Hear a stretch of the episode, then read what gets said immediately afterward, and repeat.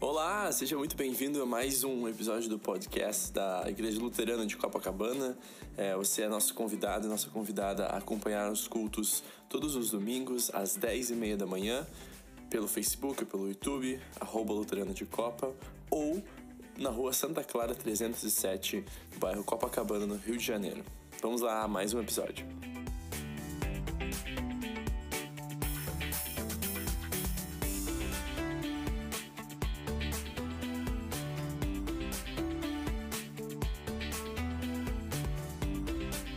Primeiro domingo na quaresma, e hoje nós destacaremos o texto bíblico da epístola que o Luiz leu para a gente, Tiago 1, 12 a 18, um texto muito propício para começarmos a quaresma, porque ele mistura três temas, assuntos de quaresma. Faz uma conexão com três assuntos principais da fé cristã. Quais são eles? Pecado, tentação e as provações. Esse texto é uma pérola por causa disso na Bíblia. Tiago abre dizendo no versículo 12: Bem-aventurado é aquele que suporta com perseverança a provação, porque depois de ter sido aprovado receberá a coroa da vida eterna, a qual o Senhor prometeu a todos os que o amam. Quem tem acompanhado nossas mensagens, especialmente ao longo desse ano de pandemia, já ouviu a gente falar muito sobre isso. Provações. Provações são inevitáveis, elas vão acontecer. O Tiago está confirmando isso. Só que aí, no versículo 13, vemos um novo ângulo para abordarmos as provações. É uma novidade que Tiago nos apresenta. Tiago põe a questão das provações para dialogar com a questão das tentações. Ninguém é o ser tentado. Diga, sou tentado por Deus. Parece que Tiago muda de assunto, mas não. Ele mistura. E isso no grego fica mais evidente, pois a palavra que o Tiago usou é, é a mesma. Peirasmos. Os tradutores optaram por, por diferenciar no versículo 12, traduzido por provação, e no 13 por tentação. E fizeram bem em diferenciar, porque a palavra possui nuances. Mas Tiago diz: diferenciemos sim, mas não separemos. Porque elas caminham juntas. Provações e tentações. Vamos falar disso hoje. E se você está me ouvindo, cristão ou não cristão, e de repente está tentado agora a ir embora ou desligar a transmissão, porque pensa que tentação, pecado, eh, são assuntos que já caducaram. Meu respeito a você, mas me permita argumentar. Não é o caso. Pecado e tentação não ficaram no passado. Pecado e tentação ainda são grandes questões humanas. A gente vê o mal por aí, deitando e rolando na sociedade. A gente, no fundo, sabe que no mundo em que vivemos está impregnado de mal. E de onde ele vem?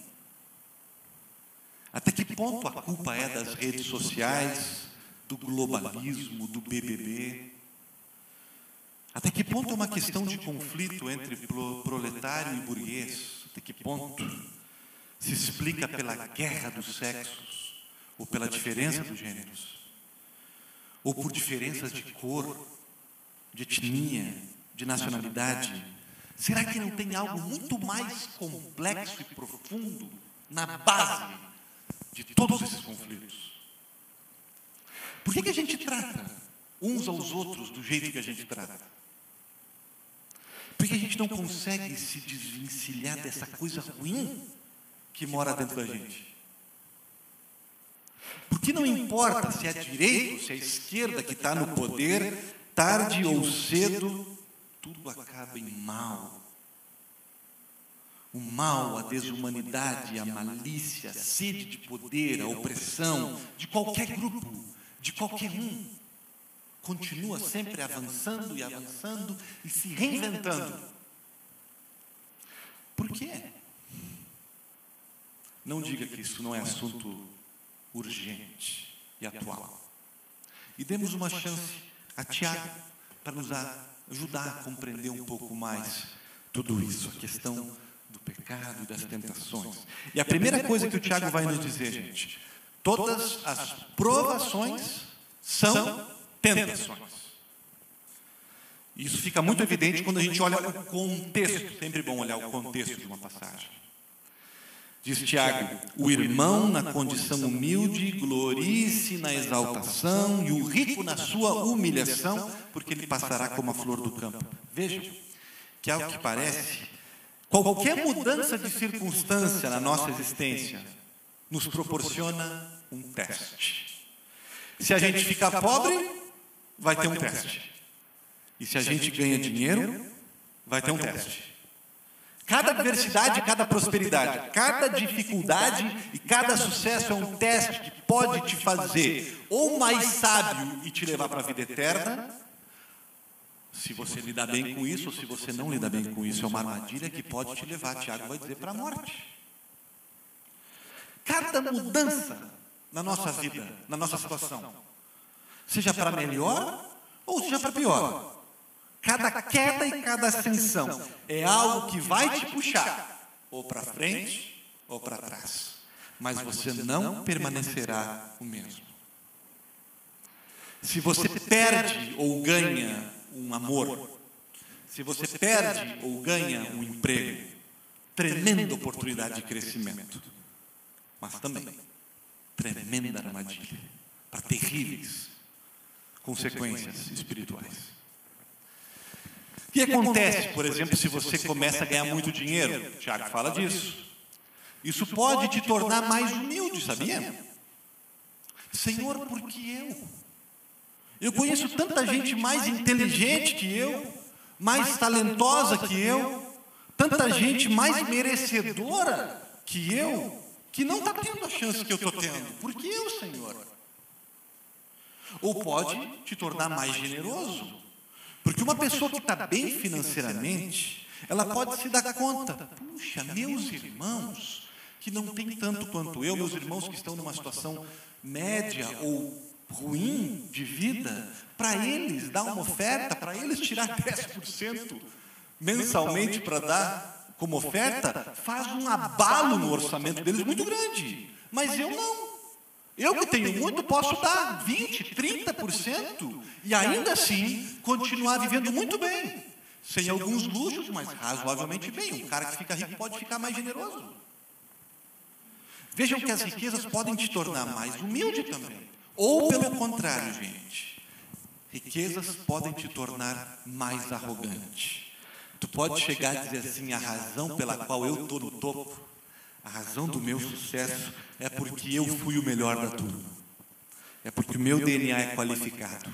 Ou é porque eu trabalho mais que o meu, que o meu colega. Porque eu sou melhor. Essa deve ser a razão pela qual as coisas estão acontecendo para mim. E o dinheiro pode também te tornar menos generoso. Menos generoso. Por quê? Porque às vezes, muitas vezes, os ricos são tentados a pensar que os luxos que agora eles podem comprar são necessidades. São itens básicos. Riquezas não te deixarão igual. Transformarão você para o bem e para o mal. Ou te farão um cristão mais humilde, mais generoso e assim muito mais útil no reino de Deus e, e pronto para herdar o reino dos céus e ser premiado por Deus, ou ele pode fazer você um arrogante, um avarento, isso acontece também em qualquer situação. O Tiago fala das adversidades. Quem está numa condição humilde, diz Tiago, glorie-se na exaltação. Veja que ele está estimulando uma postura cristã também para quem está na dificuldade, num tempo ruim. Ele diz: não fique neutro, porque não dá para ficar neutro. Ou você tira proveito dessa situação ruim e cresce ou ela vai te fazer mal. Qualquer circunstância, gente, a primeira, primeiro ponto, qualquer circunstância te provará, e em toda provação está embutida uma tentação para você cair. Se as coisas começam a dar errados, você pode permitir que essa situação adversa te deixe mais humilde, mais humano. Tu pode aproveitar para avaliar, te tornar mais compassivo com outras pessoas que também estão passando por isso. Ou você pode, na adversidade, se tornar mais vitimista, mais cínico, mais rancoroso, mais ansioso, mas não ficará igual. Provações, testes são sempre tentações. Agora, o segundo ponto: por que provações são tentações? Está bem no versículo 13 e 14. Ninguém, diz Tiago, ao ser tentado, diga: sou tentado por Deus, porque Deus não pode ser tentado pelo mal e Ele mesmo não tenta ninguém. Ao contrário, cada um é tentado pela sua própria cobiça quando esta o atrai e o seduz. Segunda coisa que aprendemos sobre provação, pecado e tentação, e talvez pense, ah, pastor, eu já sei disso, me acorda em cinco minutos. Calma, porque isso é importante. Não é tão óbvio assim hoje em dia em nossa cultura. E é necessário que falemos disso. Gente, todo mundo peca, em última instância, por uma razão, por uma causa. Há uma grande causa para o pecado. Qual é? A gente quer pecar. Ninguém força a gente a pecar. Ninguém é forçado a pecar. Nós, em última instância, pecamos porque desejamos. Notem que Tiago é muito claro: não se enganem, não é Deus. Não confundam a causa com a ocasião. Para Tiago, a ocasião não faz o ladrão. Digamos que você tenha feito algo muito errado. Você tenha mentido, abusado de alguém. Há uma grande diferença entre causa e ocasião. A ocasião é o teste, mas a causa é o seu próprio desejo. Professor de matemática aplica uma prova. Se o aluno não estudou a matéria, o teste não é a causa do seu fracasso. Estamos nisso? É a falta da disciplina, a falta de, de vontade, de ter estudado, de ter se preparado. O teste é a ocasião do fracasso, mas não é a causa do fracasso. Só que o que nós vemos hoje em dia, mais e mais em nossa sociedade, é as pessoas reagindo. Se aquele professor estúpido, se aquele chefe estúpido não tivesse me dado aquela prova, eu, eu não teria, eu não teria falhado. Cada vez mais, a gente está aprendendo a se auto-justificar, confundindo causa com ocasião. Teste com tentação. Deus testa, mas não tenta. Tiago está dizendo. Muitas pessoas que abusam outras pessoas, emocionalmente, fisicamente, espiritualmente, muitas pessoas que abusam outras foram abusadas quando crianças. E poderíamos pensar que ter sido abusado é a causa principal do abuso que elas cometem. Mas não é assim. Existe um lugar de dignidade onde a pessoa pode e deve assumir a sua responsabilidade. Apesar de que eu fui abusado, isso não é desculpa pelo que eu estou fazendo hoje com a outra pessoa eu ter sido abusado no passado explica, mas não justifica. Estamos? Porque nós não somos máquinas programadas pelo ambiente e nem animais programados pelos genes. O abuso que recebemos é a ocasião, mas não a causa do abuso que praticamos. E eu sei aqui, gente, que eu estou numa linha tênue, num campo que nem é o meu e que o tema é complexo e que muitas vezes alguém, por exemplo, abusado, não tem um poder de controlar completamente seu comportamento, porque o dano é profundo, porque o nosso coração, nossa mente, nossas vontades, nossos sentimentos estão todos enrolados, estão todos é, amarrados e é muito difícil quebrar uma corrente que nos foi passada por antepassados ou quebrar o bombardeio que nós sofremos da cultura e do nosso ambiente ao redor. Precisamos sempre ser sensíveis com pessoas. Mas o Tiago está nos dizendo aqui é que somos seres humanos, não máquinas e animais que podem botar a culpa no outro. Que há um lugar de dignidade para a gente se responsabilizar. Tiago está dizendo para a gente: esqueça a teologia Gabriela Cravo e Canela. Eu nasci assim, eu cresci assim, você sempre assim, Gabriela. Não é assim, diz Tiago. Há um chamado para nos responsabilizarmos pelo pecado que há em nós, pelo que herdamos de ruim e pelo que nos oferecem em nosso entorno. Não abdiquemos de nossa dignidade. Não nos tornemos animais. Se o nosso chefe nos diz que nós temos que mentir, ou ele vai nos demitir, não digamos que não queríamos mentir, mas que tivemos que mentir. Porque não é verdade. O que nós mais queríamos era preservar o emprego, era preservar o status, era manter o bônus era manter a promoção. Não se atreva a dizer para você mesmo e nem para Deus que você não queria ter pecado, mas alguém fez você pecar. Que foi mais forte que você. Quando pecamos, diz Tiago, sempre estamos seguindo nossos desejos, o que nós mais queríamos fazer no momento. Essa responsabilidade é nossa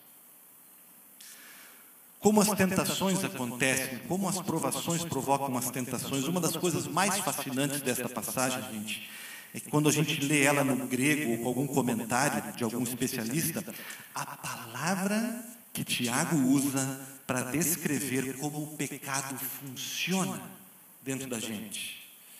Tiago, gente, usa uma metáfora uh, sexual. Ninguém ao ser tentado disso ou tentado, porque Deus não pode ser tentado, ele não tenta ninguém, ao contrário, cada um é tentado pela sua aqui, cada um é tentado pela sua própria cobiça, quando esta o atrai e o seduz. E aí a cobiça, depois de haver sido concebido, há uma concepção, dá luz ao pecado, e o pecado, uma vez consumado, gera morte. Essa parte final aqui, gente, tentado pela própria cobiça, atraído, jogo de sedução, depois de ser seduzido, há uma concepção e há um nascimento, nasce o filho, o filho é o pecado, depois nasce o neto, e o neto é a morte. O que, que, nós, o que, que nos está sendo dito aqui por, por Tiago? Eu acho que já contei isso para vocês no passado, em alguma outra pregação, onde essa palavra aparece. Aqui no texto ela foi traduzida por cobiça, em outros é por luxúria, em outras por desejos malignos, a palavra epitimia. E alguns de vocês com mais memória vão dizer: Ah, lá vem o pastor de novo com essa palavra. O que eu posso fazer? É a palavra que está por todo o Novo Testamento. E se o Espírito Santo inspirou os autores para falar dela para a gente, a gente faz bem em conhecê-la e, e, e se preparar para enfrentá-la. A essência do pecado é uma eptimia, literalmente um desejo profundo e obcecado, como um epicentro. O desejo que o pecado trabalha dentro da gente, nem sempre, olha bem, é querendo fazer algo ruim. Muitas vezes é o pecado trabalhando dentro da gente, nos querendo fazer algo bom, mas da maneira errada, de um jeito doente, obcecado, um epidesejo. Tiago diz: é o que nós desejamos demais que nos seduz ao pecado. Pode ser um desejo bom, mas que se tornou uma compulsão uma atração, uma coisa que eu tenho que ter, que eu tenho que ter, que me controla. T.S. Eliot parece concordar. A maior parte do mal no mundo, disse o dramaturgo, é feita por pessoas com boas intenções. O sujeito tem boas intenções, começa com boas intenções, mas o que ele inicialmente desejava saudavelmente se tornou uma doença, se tornou uma obsessão. E essa metáfora sexual desse desejo incontrolável tem tudo a ver com a linguagem que o próprio Deus usa no Antigo Testamento para falar de tentação e de pecado. O que Deus diz no Antigo Testamento quando ele fala dessas coisas? Ele vai dizer que ele não enxerga o pecado como a simples quebra de algumas regras. Ele enxerga como adultério espiritual. Através dos profetas do Antigo Testamento, Deus se revela como nosso marido. E ele revela o seu povo como a sua esposa. E ele diz para a gente: Eu nunca vejo os pecados de vocês como atos falhos aqui e ali. Eu sempre vejo, eu sempre sinto como traições, como quebras da nossa aliança amorosa. Ele diz que a razão que as pessoas pecam é porque elas são atraídas e seduzidas para os braços de outro amor, para os braços de um amante.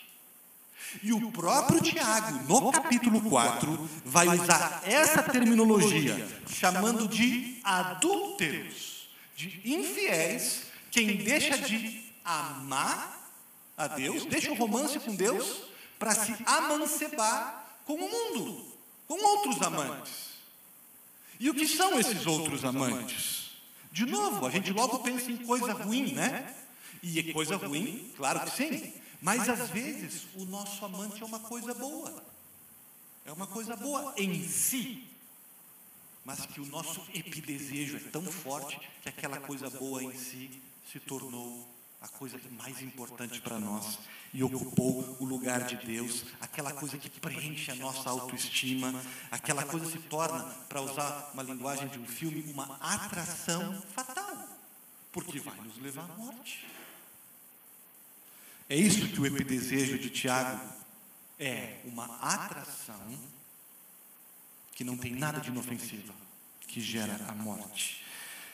Já conversei com algumas pessoas que caíram, homens e mulheres que cometeram adultério em seus, suas relações matrimoniais. Muitas vezes eles dizem: não é tanto que eu estava infeliz com o meu cônjuge. Até pode ser em parte, mas nem sempre é assim. Sabem o que muitos caras dizem sobre a amante? Pastor, é que ela me fez sentir como homem especial. Sabe o que muitas mulheres me dizem sobre o seu amante? Pastor, não tinha problema no casamento, mas chegou alguém que me fez sentir especial como mulher. A amante, o amante, disse o que eu precisava ouvir. Aconteceu alguma coisa na minha vida, a minha vida ficou com um buraco de autoestima, um buraco de satisfação, de segurança, e chegou alguém do lado e sussurrou palavras que era aquilo que ela queria, ele queria ouvir. Na maioria dos casos de adultério, não é que elas estavam, eles estavam infelizes com o cônjuge. Alguma coisa aconteceu que os deixou inseguros, inseguros de si mesmos. E aí eles passaram a precisar de um carinho extra, de uma atenção extra. Eles passaram a esperar por um elogio extra, por um tipo de culto, de adoração. E alguém se aproximou deles, delas, e fez o que o amante fez. A Bíblia nunca diz para gente que o pecado é uma quebra de uma regra. O pecado começa quando algo ou alguém se torna o epidesejo, o epicentro, e ocupa o lugar de Deus. Alguma coisa ou alguém passa a ser o autor da nossa autoestima, a fonte da nossa segurança afetiva, emocional e espiritual até. Não tem problema querer trabalhar ou ter uma carreira exitosa, mas quando a tua carreira se torna o epicentro, o remédio para você se sentir bem sobre você mesmo, a chave da felicidade para a tua vida, o teu trabalho e a tua carreira se tornaram uma atração fatal para você. A Bíblia chama isso de adultério espiritual. você está tendo um caso extraconjugal com o teu trabalho. Você está traindo Deus com ele. Vigie, meus irmãos. Protejam o coração de vocês, porque é assim que o pecado começa devagar, uma coisinha boa, inocente. Quando isso se torna o um epicentro, a sedução, o pecado e a morte é gerada. É assim que começa. Qual é o problema, pastor, de querer crescer na carreira, de ter uma carreira na empresa? Nada, não é? Entenderam? Nada. Mas o super desejo, o epidesejo, ultrapassou. E aí vai gerar pecado e vai gerar morte. Mesma coisa com romance, gente. Pastor, qual é o problema de namorar? Quando a gente diz assim, eu não serei ninguém na vida se eu não tiver alguém que me ame. O amor desse alguém, sem a gente saber, já se tornou ídolo para nós. Se tornou aquilo que a gente quer e tem que ter, a atração fatal. E Deus não enxerga, ouça isso nessa quaresma, isso como um simples desejo de ser feliz. Quando você coloca um romance por cima de tudo, ele enxerga como um adultério espiritual. Deus não enxerga a nossa quebra de autoestima, a nossa fábrica de ídolos e amores, como uma mera quebra de regras. Ele enxerga a gente flertando com isso permitindo ser seduzido por isso, dormindo com isso e concebendo pecado e morte através dessas coisas. Sedução gera concepção, concepção gera pecado. Agredir uma pessoa, trair uma pessoa, matar uma pessoa, tudo isso começa com algo muito antes. Muito antes. Um embrião sendo gerado dentro do nosso coração. Por que a gente está tão bravo com uma coisa? Por que a gente está tão, por que a gente está tão com tanto medo, tão ansioso? Por que a gente é tentado a mentir? Não vamos culpar o chefe. Há uma atração fatal pelo emprego, pela carreira, pelo dinheiro, pela namorada. A mentira que a gente cai, ela vem do medo de perder isso, que a gente colocou como a coisa mais importante. Medo de perder esse amante como, como um epidesejo para o sucesso, a gente mata o nosso corpo trabalhando. Com um epidesejo para o romance, se a gente não fica com a pessoa, a gente se mata com autoflagelação. E se a gente fica com ela no final das contas, a gente mata a relação, porque a gente faz muita pressão nela. A gente bota muita expectativa em cima da outra pessoa. E olhem bem, gente. Com um epidesejo de ser um bom cristão, de ser um santo, um bom religioso, a gente pode entrar numa paranoia de fazer boas obras, de cumprir regras, que vai terminar desqualificando a obra de Cristo por nós. E aí nós caímos num pecado pior, que é o pecado de dizer para Jesus: O Senhor não é suficiente para mim, eu vou contribuir com a minha salvação. Lutero tinha razão, gente. Os nove mandamentos são desdobramentos do primeiro. A raiz de tudo é o epicentro, a idolatria, o amante que a gente coloca no lugar de Deus em nossa vida. Como escapar disso, gente? Como é que a gente pode lidar com isso? Como lutar? Precisamos ir na raiz. Se a gente pensar que o pecado é apenas quebra de regras, se pensarmos que o jeito de lidar com as tentações é apenas dizendo não para o pecado, a gente não vai ter sucesso, não, não no longo prazo. Dizer não para o pecado, aprender a dizer não para o pecado, aprender disciplinas, vigilâncias, é certamente boas dicas para a gente lidar o pecado e a gente pode e deve aprender nessa semana, por exemplo, e nas próximas semanas nós estaremos dando aqui na Quaresma passos concretos de lutar contra pecados gerais e específicos. Passos que o Espírito Santo nos chama a dar junto com ele, sacrifícios, ajustes, disciplinas. E a gente pode e deve aprender isso. Aprender a dizer não para o pecado. Mas nós, escutem bem, não vencemos o pecado apenas aprendendo a dizer não para Ele. Primeiro, porque não vai ser possível, 100%. Vamos cair. Infelizmente. Segundo, Porque aprender a dizer não para o pecado é importante, mas não é a parte principal. Não dá apenas para dizer não.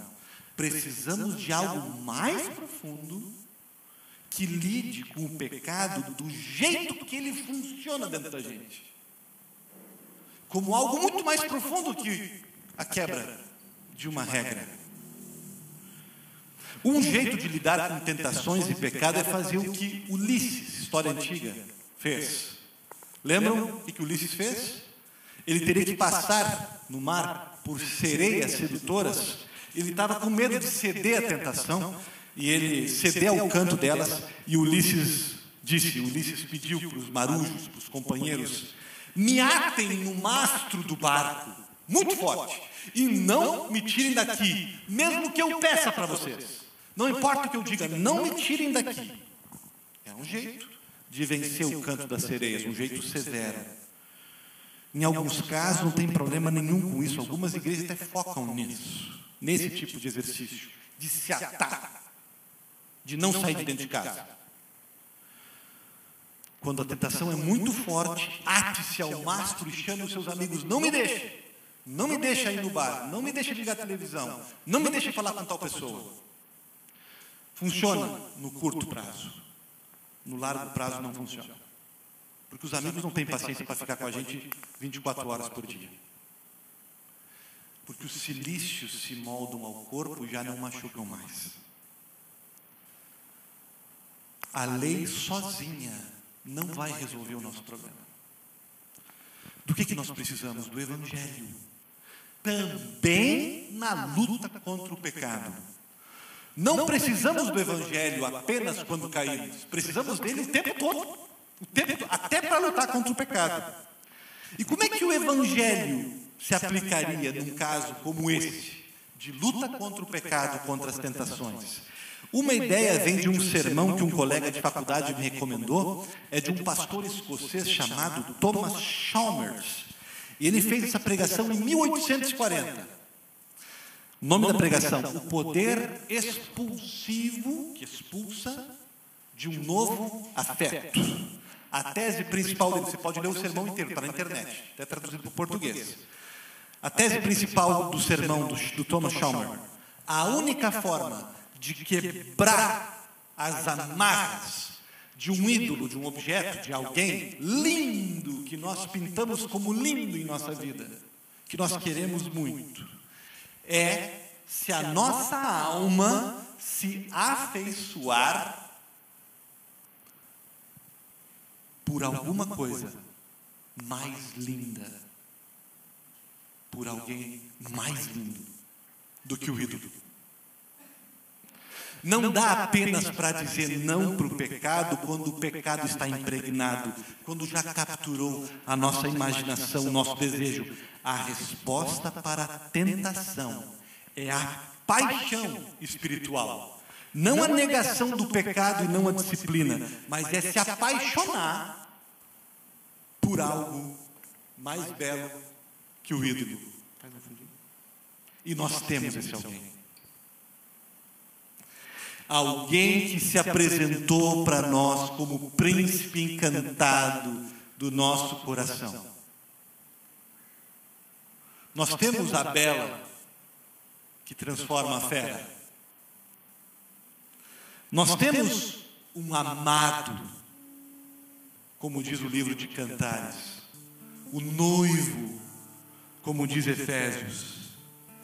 E aí, quando a carreira, a família, os amigos, a aprovação dos outros, quando o dinheiro te propor que eu vou cuidar de você, que eu vou te fazer feliz, você pode dizer não.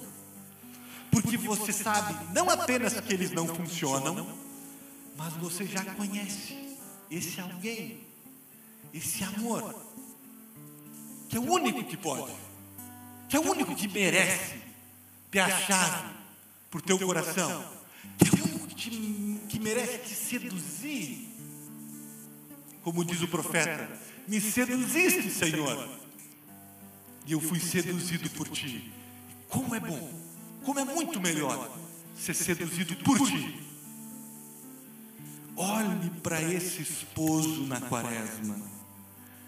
Igreja Luterana, quaresma, especialmente isso, um convite para olhar para esse amor, para esse alguém, para o que esse alguém fez para nos conquistar de volta, para ganhar o nosso coração, para nos tirar dos braços do amante, dos braços da morte, o nosso Oséias que nos perdoou em nosso adultério e disse: Vem para casa, eu pago o preço.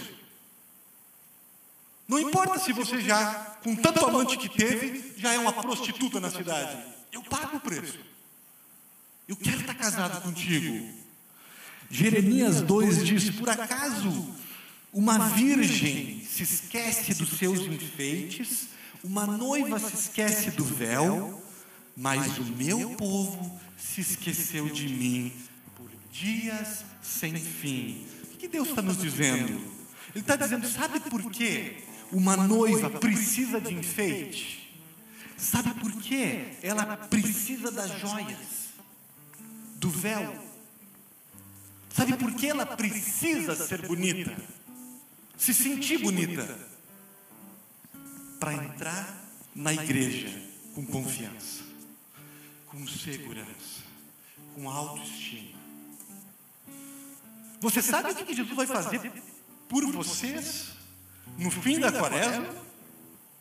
A gente está mastigando o Tiago hoje e a Marta, mas você sabe o que, que o esposo vai fazer para vocês no fim dessa quaresma? Ele vai ser despido para que você seja vestido com uma roupa, com um enfeite que te permite entrar na igreja, no casamento com Ele, com segurança, te sentindo bela, cheia de autoestima. Nós podemos ter toda a confiança, toda a segurança de entrar na igreja e de viver a nossa vida na expectativa desse dia do casamento com o Cordeiro. Caminhar na quaresma e ao longo da vida com confiança. E podemos viver em paz, porque só Ele nos faz ser especiais. Só Ele nos faz ser a mulher que eu quero ser, o homem que eu quero e sonho ser. O único amor que pode nos fazer isso sem nos enganar, sem nos manipular, sem nos usar. É Jesus. Ele foi despido no final da quaresma para a gente ser vestido de autoestima, vestido de perdão, vestido de salvação, vestido de alegria, de felicidade que não passa. Algum amante já fez isso por você? Algum chefe, algum chefe, algum cliente Algum namorado já chegou nesse nível de satisfação incondicional com você? Alguma coisa que você tem depositado seu coração, sua confiança, sua prioridade, isso ou aquilo, esse que tem sido o seu amor maior, fez algo semelhante para você? Fala sério. Claro que não. Veja no fim da quaresma, Jesus, o que Ele vai fazer por você te permita te apaixonar por esse Jesus. Quaresma é a melhor ocasião para isso. Se apaixone por esse Jesus apaixonado por você. Se apaixone por ele. De novo, de novo, ou pela primeira vez. Essa paixão de Jesus por nós e a gente por ele é o que pode nos ajudar a enfrentar tentações. Temos um afeto, temos alguém mais bonito para perseguir. E quando você está com medo do que o seu chefe vai fazer se ele te obrigar a mentir, você pode dizer: Meu chefe, minha carreira nunca me vestirão como o meu Jesus me vestiu. O que Jesus fez pela gente? O que esse noivo fez pela gente? E a gente pode estar certo disso, tá? Não é um devaneio do pastor. Pastor não está sendo poético. porque teve uma semana boa. Eu só estou dizendo para vocês o que Tiago está dizendo no final. No final, Tiago coloca a pá de terra, a certeza. Ele conclui dizendo: todo o dom perfeito vem do céu. O noivo vem do céu. O que o teu coração está esperando vem do céu. E ele já te gerou. Lembra que o Tiago falou de gerar? Lembra que era gerar para a morte, gerar para o pecado, gerar para o inferno? E ele usa de novo gerar. Porque nós havíamos sido gerados para o pecado e para a morte desde Adão e Eva. Deus intervém, o noivo intervém e nos dá nova vida e nos gera pela palavra. Desde o nosso batismo, ao longo da vida, está com falta de autoestima, tem um amante sussurrando besteira no teu ouvido, vai para a palavra, escuta esse Jesus dizendo para você: chamei-te pelo teu nome, tu és minha, tu és meu, teus pecados foram perdoados, toma e come, isso é para ti, seja batizado, vá em frente, vinde a mim todos os que estão cansados. A palavra nos garante. Não olhe para o teu sentimento, porque na hora da tristeza ele vai te enganar. Não olhe para a opinião de ninguém. Palavra. Foi a palavra que nos gerou. É ela que nos alimenta. Vamos em frente. Quaresma está só começando. Deus nos abençoe. Amém.